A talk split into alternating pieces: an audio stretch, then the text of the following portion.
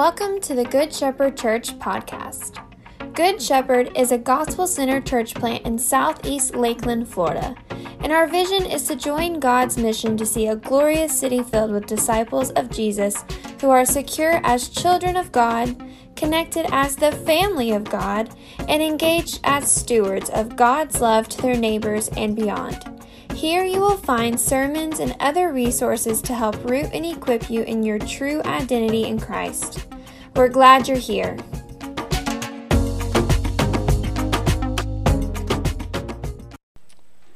Hey, everybody. I'm Jeremy. Uh, welcome to all those who are online and everybody who's here in person. Uh, welcome this afternoon. Uh huh. Uh huh. I did it. Said afternoon. Made us three for three today. Um, you're welcome. So, when I was in seventh grade, right, that's true. That's true. When I was in seventh grade, I transferred from a, a small private Montessori school that had six people in my graduating class to a giant public middle school with probably 200 people just in my grade. Needless to say, I felt small, I felt lonely, I felt out of place. And then I quickly realized that there was something that existed in the social order, especially in middle and high school, called cliques. And I learned that the, the jocks hung out with the jocks, and the gamers hung out with the gamers, and the, the smart kids hung out with the smart kids, and the pretty girls hung out with the pretty girls, and I was none of those things. I know. Poor me. but I found this one group, and they openly welcomed me with open arms the skaters. They, they, they brought me in and they taught me how to take a normal Bic lighter and to turn it into a little mini blowtorch. And it didn't take long before I had the baggy jeans. I had the, the long bowl cut, which actually was cool at one time, believe it or not. Maybe it ever, never was, but I thought it was. Uh, I had the Spitfire skateboard. I had the Thrasher magazine. I had everything that I needed to be a skater, except for one thing I couldn't skate. I was no good at skating. And I sat there and, and would attempt in my driveway to ollie and I the mechanics of you kick the board back and you slide your foot forward, and I just ended up falling. And then there was this thing called a manual where you can kind of balance on one wheel, and I just ended up falling. And there was this really cool thing called a kickflip where somehow you flip the board and jump and then land back on it. Never did that either. I was not actually a skater because a skateboarder without an ollie is not a skateboarder. What James is here to tell us today is that a Christian without good works is not a Christian, in the very similar way to my sad skateboarding story. That didn't last very long, in case you were wanting to know, thankfully for everyone. Um, so, James is here to tell us and to remind us that faith and works are tied together and they are inseparable. If you remember, last week we had the, the, um, the sermon together with Grace Community Church on the north side had a really neat service. Thank you if you came out for that. I hope that was encouraging to you. So we've, we've missed a week, and so there's going to be a little bit of a gap that we'll be jumping over, and I'll be trying to summarize some of what we miss. But two weeks ago, right at the end of chapter one, James summarizes this is the essence of true faith in three actions. These aren't the only three, but these are three that for the people that James was preaching to were especially purposeful and necessary for him to draw out of them. And here's what he says, if you remember. Here's the three, says, true religion are these three things watch your mouth, care for the poor, resist worldliness. Right at the end of chapter one, he mentions those three things. And he jumps into chapter two, and this is what we're jumping over. He jumps into chapter two and immediately starts to mention uh, kind of an illustration of what he just said. And he says, Imagine you're in church and what comes walking through the door uh, but someone who is obviously a Mercedes pulls up and an entirely well dressed family gets out and they come in and they've got the pearls and they've got the nice watch and they've got their act together and their kids sit very nicely through the whole service. They're like, wow, I mean, you, you think this is like the perfect family. How do you treat them? After church, how do you treat them? Now, rerun that, and let's say someone walks down the road and stumbles in here. They're haggard, they're smelly, they're, you can tell they're falling asleep almost in the middle of the church service. After the service, the first thing they say is, Does anybody have anything to eat? How do you treat that person after church? And James's point is to say, You may not be as merciful as you once thought. And then, so he's just driving home that point to then say what he's about to say here. Faith, true faith, is evidenced by true works good works that are reflective of a good God who's had a good effect on your heart. So let's read this section just after uh, that bit about partiality, starting in James 2, uh, verse 8, and reading all the way down to verse 19. He says, If you really fulfill the royal law according to the scripture, you shall love your neighbor as yourself, you're doing well. But if you sow partiality, which is what he was just talking about, you are committing sin and are convicted by the law as transgressors. For whoever keeps the whole law but fails in one point has become guilty of it all.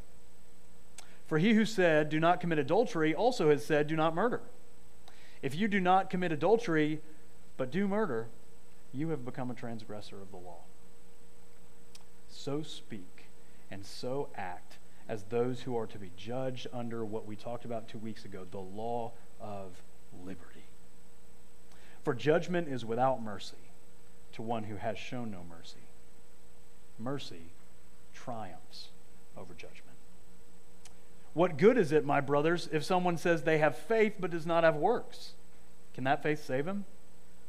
If a brother or sister is poorly clothed and lacking in daily food, and one of you goes and says to them, Go in peace be warmed and filled without giving them the things needed for the body? What good is that? So, also, faith by itself, if it does not have works, is dead. But someone will say, You have faith, and I have works. Show me your faith apart from your works, and I will show you my faith by my works. You believe that God is one, you do well. Even the demons believe and shudder. This is the word of the Lord. Let's pray. So, Father, this is a hard word, but you have given it to us for our good. Uh, and so we pray that you would, uh, in a sense, crack open our hearts to it uh, because we have picked up all sorts of unbelief throughout this week. We have met all sorts of trials and struggles and sins inside of us and sins done to us Help us to meet you. Help us to have something to do with all of this mess that we have glommed on all week. Would we now be able to rest at your feet and use your word to do a great work? We pray in Jesus' name. Amen. So, outline today is pretty simple. Couple of points. This is not a either or type of thing. It's a both and type of faith faith or works, because he, de- he delineates what if you have one, and then what if you just have the other. And he says in both of those categories, faith or works doesn't work. But faith and works together, inseparably linked. Faith and works. That works. So, first, faith or works. Jump into verse 14. We're kind of in the middle of the passage. He, he begins his argument with talking about what if you just say you have faith? What if you're really good at that part, not so good at the good works part? What good is it then, he asks.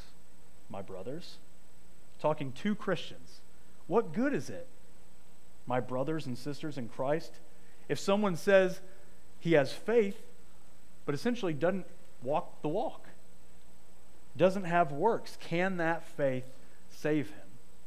And the rhetorical answer to that rhetorical question is no, it can't. Because it's not real. And then he goes on to say, what if you meet someone who's hungry, hungry and poorly clothed? Let's say it's that man who we described earlier who stumbles his way into church. And you go up to him afterwards and you say, Hey, I'm so glad you're here today. Gosh, I just, it must be so tiring walking down that road. You've got to walk all the way to Bartow? Man, that's really far. And you sound like you're pretty hungry too. I really hope you find something to eat out there. I really hope you get where you're going. But hey, I, I kind of got this thing I got to go to, so I, I'll see you later. He's saying, that's not faith. Because true faith that has been received mercy will then be able to give that same mercy away. So essentially, he's saying talk is cheap. And that's a very common phrase said all over the place today. Um, you can say, I care about the poor, but if there's no action to back that up, then no, you don't. In, in the same way, if you were to say, I really care about my health, but you never exercise, no, you don't. You like cheeseburgers. That's okay. But you don't really care as much about your health as you might say you do. Um, or you may say, I really care about uh, living wisely with my money. But then you spend a lot of your money frivolously on things that don't necessarily matter. Well, no, you don't. Because your actions are not backing up that thing which you actually say you believe. And in, in an even greater way, James is saying, if you're not walking the walk, you may say you believe a lot of stuff, but in Western Christian culture, we call that nominalism. We call that you may talk the talk, but there's no walk that's coming out of you, which shows that the talk is empty. It's a hard word. It's a hard word. True theology, though. And theology doesn't mean this sort of bookish study of all things Scripture and reading a whole bunch of books. Everybody has a theology because everybody believes something about God. A good theology, then, produces something good out of it. A theology that believes things that are true and good and beautiful about God and the world that He has made, they will produce true and good and beautiful things. So you see this dynamic happen when you may remember when Jesus is teaching, which happens many times, but this one particular time, he's packed into the small house. So you may imagine it's something like this here. And there's people packed to the gills all the way. There, there was no COVID then, so it was okay. They were packed in, and j- there was no extra space to get in to see Jesus. And this, this guy and some of his buddies are, um, are approaching Jesus and they try to get in and they can't. And the problem that they have is that their buddy is lame, he's paralyzed, he can't walk. And he's lying on a mat, and his buddies, he's asked his buddies, he's heard about this guy named Jesus, and he said, I, I want to go see. I want to go see this Jesus. I hear he's amazing. I hear he can heal people. I hear he even says that he's God. And so his buddies bring him along, however, they did that. And when there's no more room inside this room, they get an idea. They find a ladder or a tree or something, and they shimmy their way up, and they shimmy this man on his mat who can't walk up to the roof. Then somehow they cut a hole through that roof of thatch or uh, sticks or whatever that was up there, and then they, a pretty sizable hole, whoever's house that was was probably a little upset about that the first time it rained after that. And then they they lower this man down right in front of Jesus. And what is Jesus' response to this? He says, I've seen their faith. Faith is possible to be noticed. Faith is possible to be seen. How? By their actions. By our actions, our faith shows itself to be true. And there's two things, at least two things, that that shows that that group believed about Jesus. One, he was God.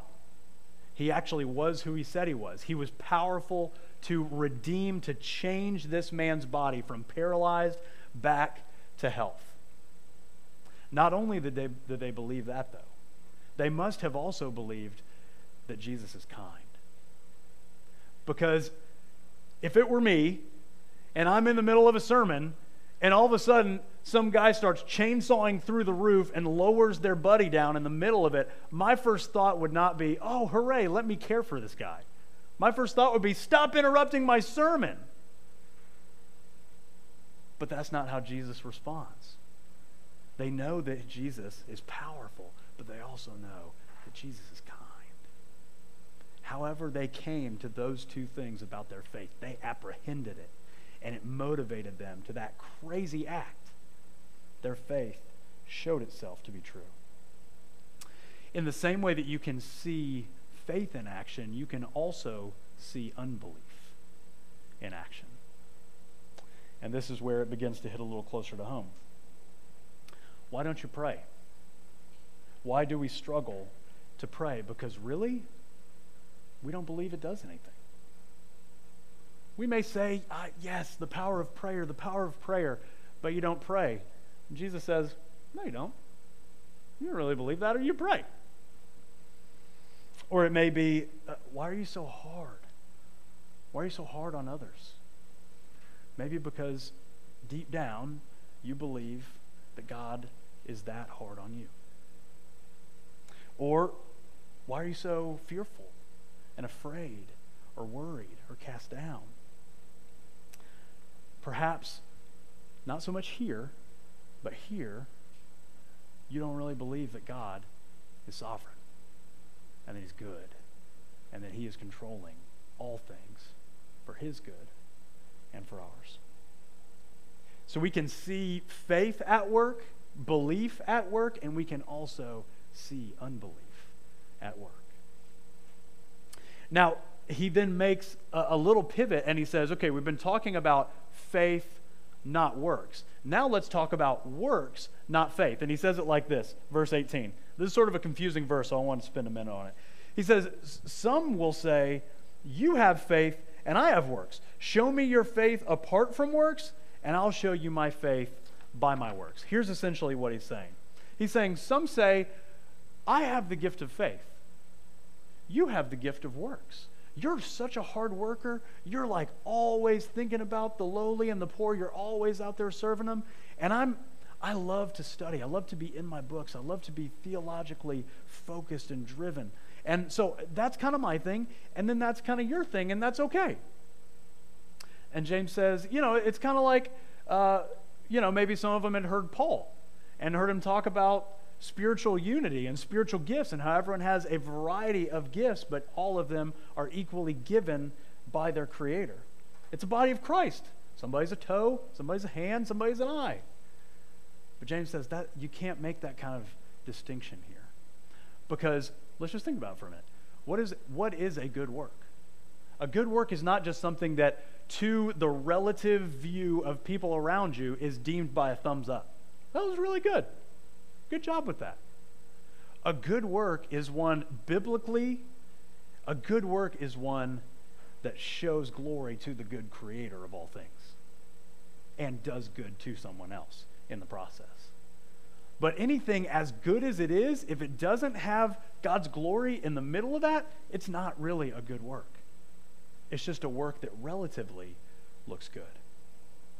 And so mercy caring for the poor is not actually a good work if it's not motivated by someone whose heart has been changed and softened to see the way that they have been cared for in their poverty.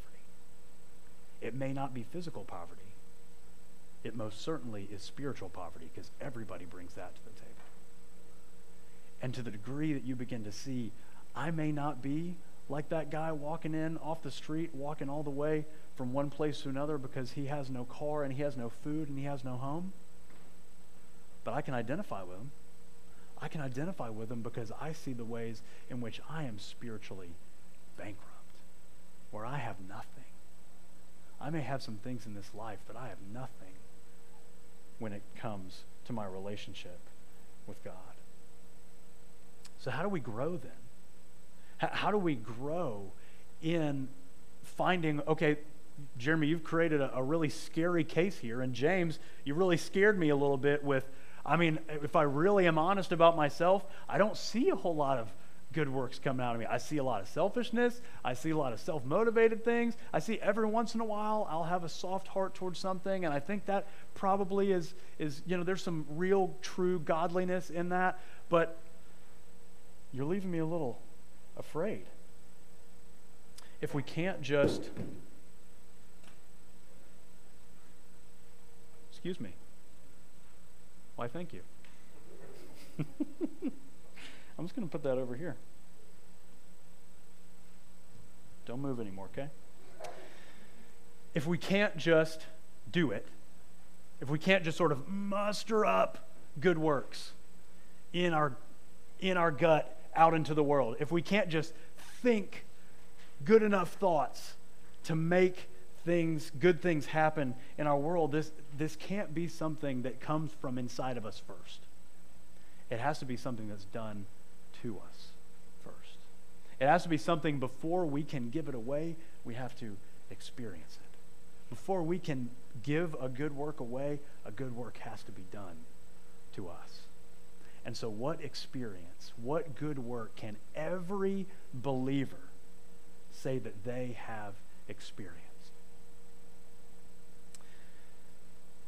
Verse 19. You believe that God is one. Talk about a scary verse. You do well. Even the demons believe and shudder. Sam Allberry, commenting on this verse, says it like this He says, Hell is full of good theology. Even the demons believe God is one. Father, Son, Holy Spirit, they can, they can recite the Apostles' Creed. They can quote Scripture to you. Satan did it when he was tempting Jesus. Even the demons believe. But what's their response?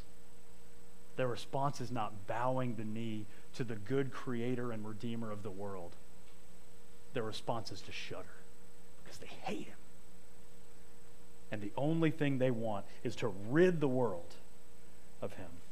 And I would add, based on a verse I'm about to read you, I would add one more thing to that. Hell is full of good theology and good people.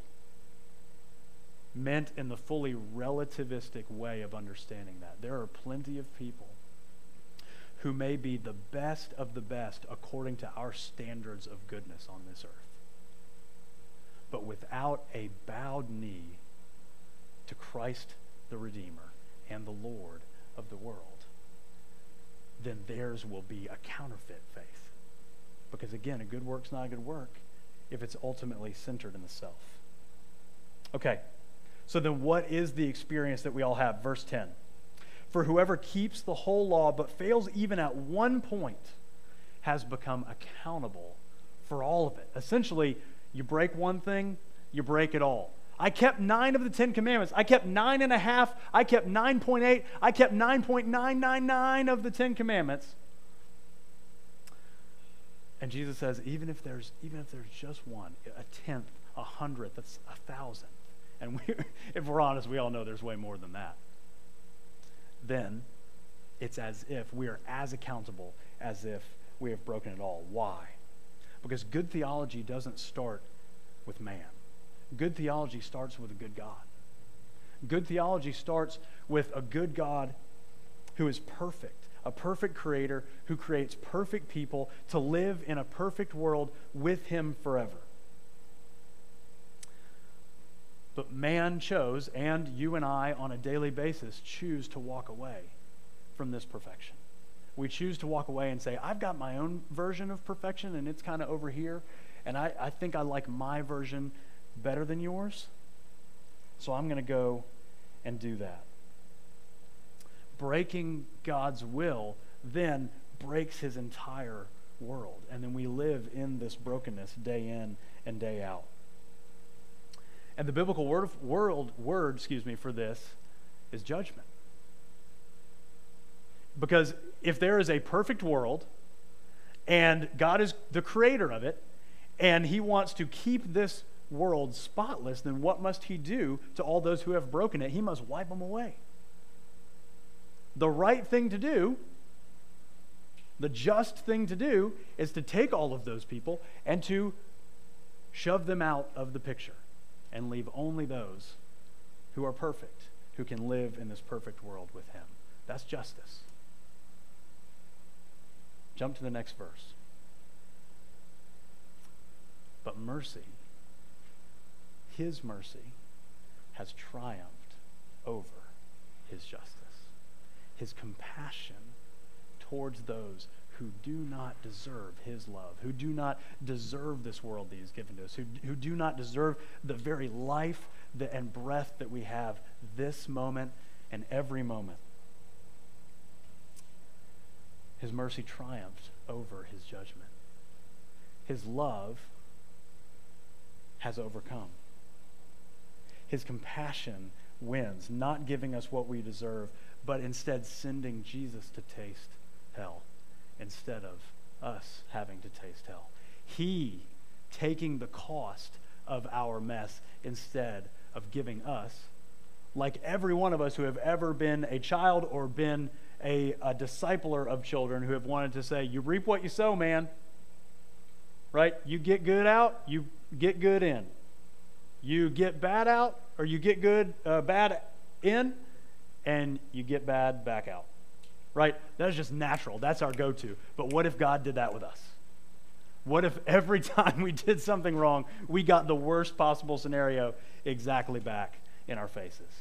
His mercy has triumphed over his justice. We have been ripped from Satan's grip by the everlasting arms of Jesus. Is that a reality? Is that a reality for you today?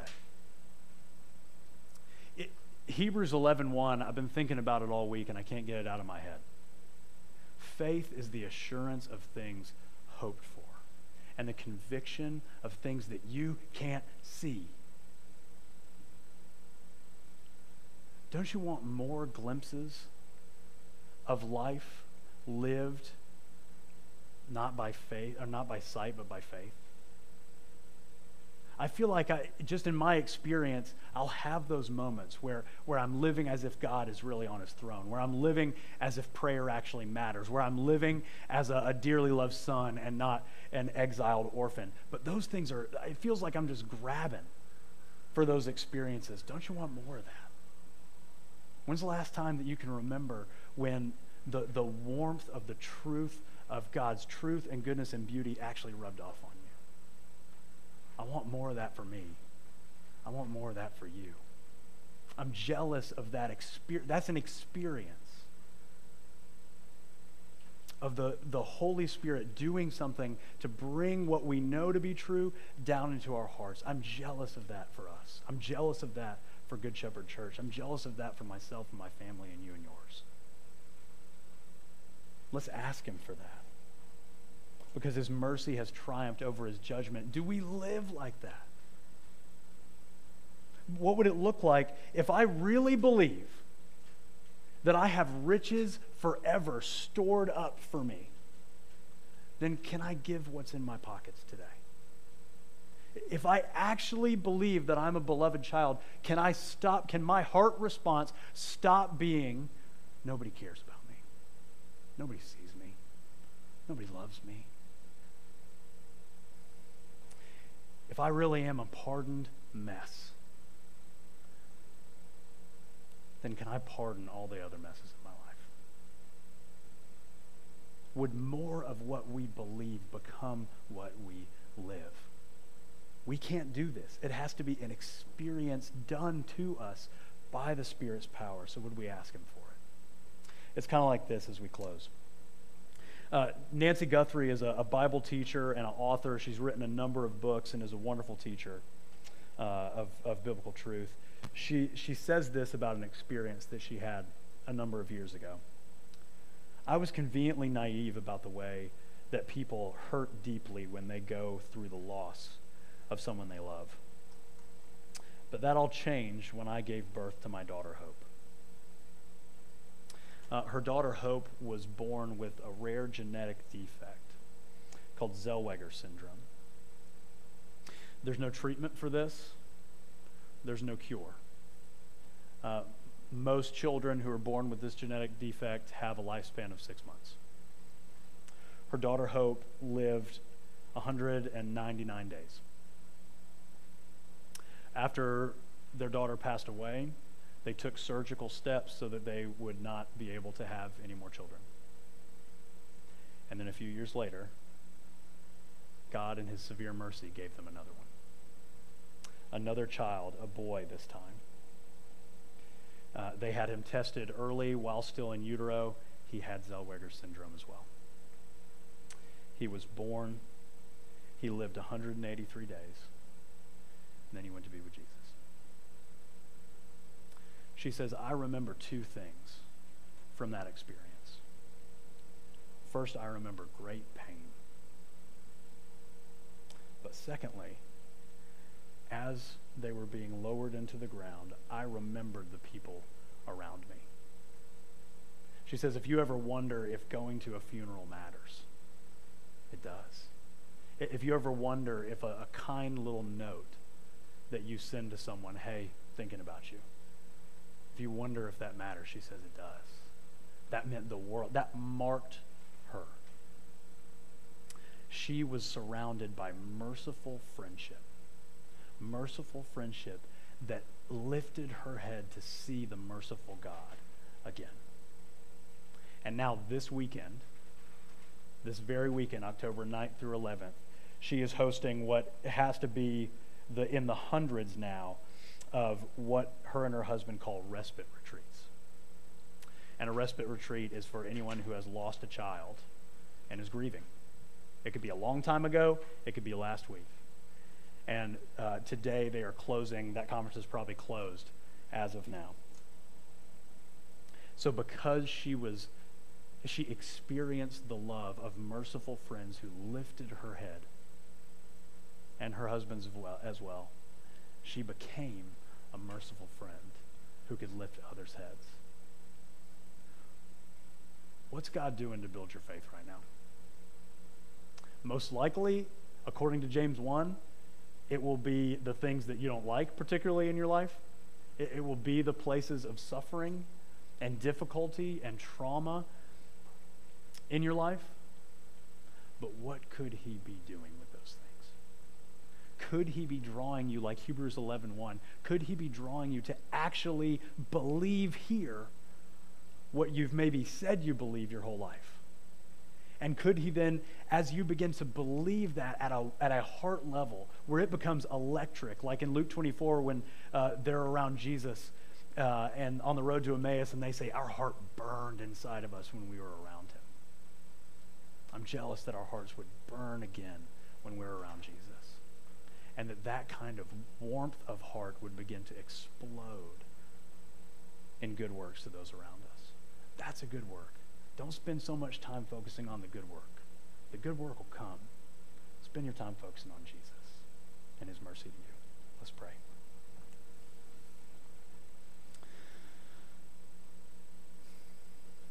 You're a merciful Father. You're an almighty King. Uh, you're a gracious Redeemer. And our fickle hearts struggle to believe it. You say, uh, you give us words to this in the New Testament Lord, I believe, but help my unbelief. And so we collectively want to say right now, Lord, we believe. For all who trust in you right now, who have bowed the knee to our Savior and Lord, we want to say, Lord, we believe. Help our unbelief though, because it marks us in all kinds of ways during our weeks. We want to be different. We want good work to flow out of us so easily. And we know that that truly won't happen until you make all things new, like we sang about earlier, but we pray that the kingdom would break in now and that we would have tastes, real tastes of your grace worked out in acts of mercy, in acts of service, in acts of love that we just don't surprise us where we don't even realize we're doing it until after the fact or until someone else points it out. Would your jealousy to be our God continue to press in to our fickle hearts. We pray in Christ.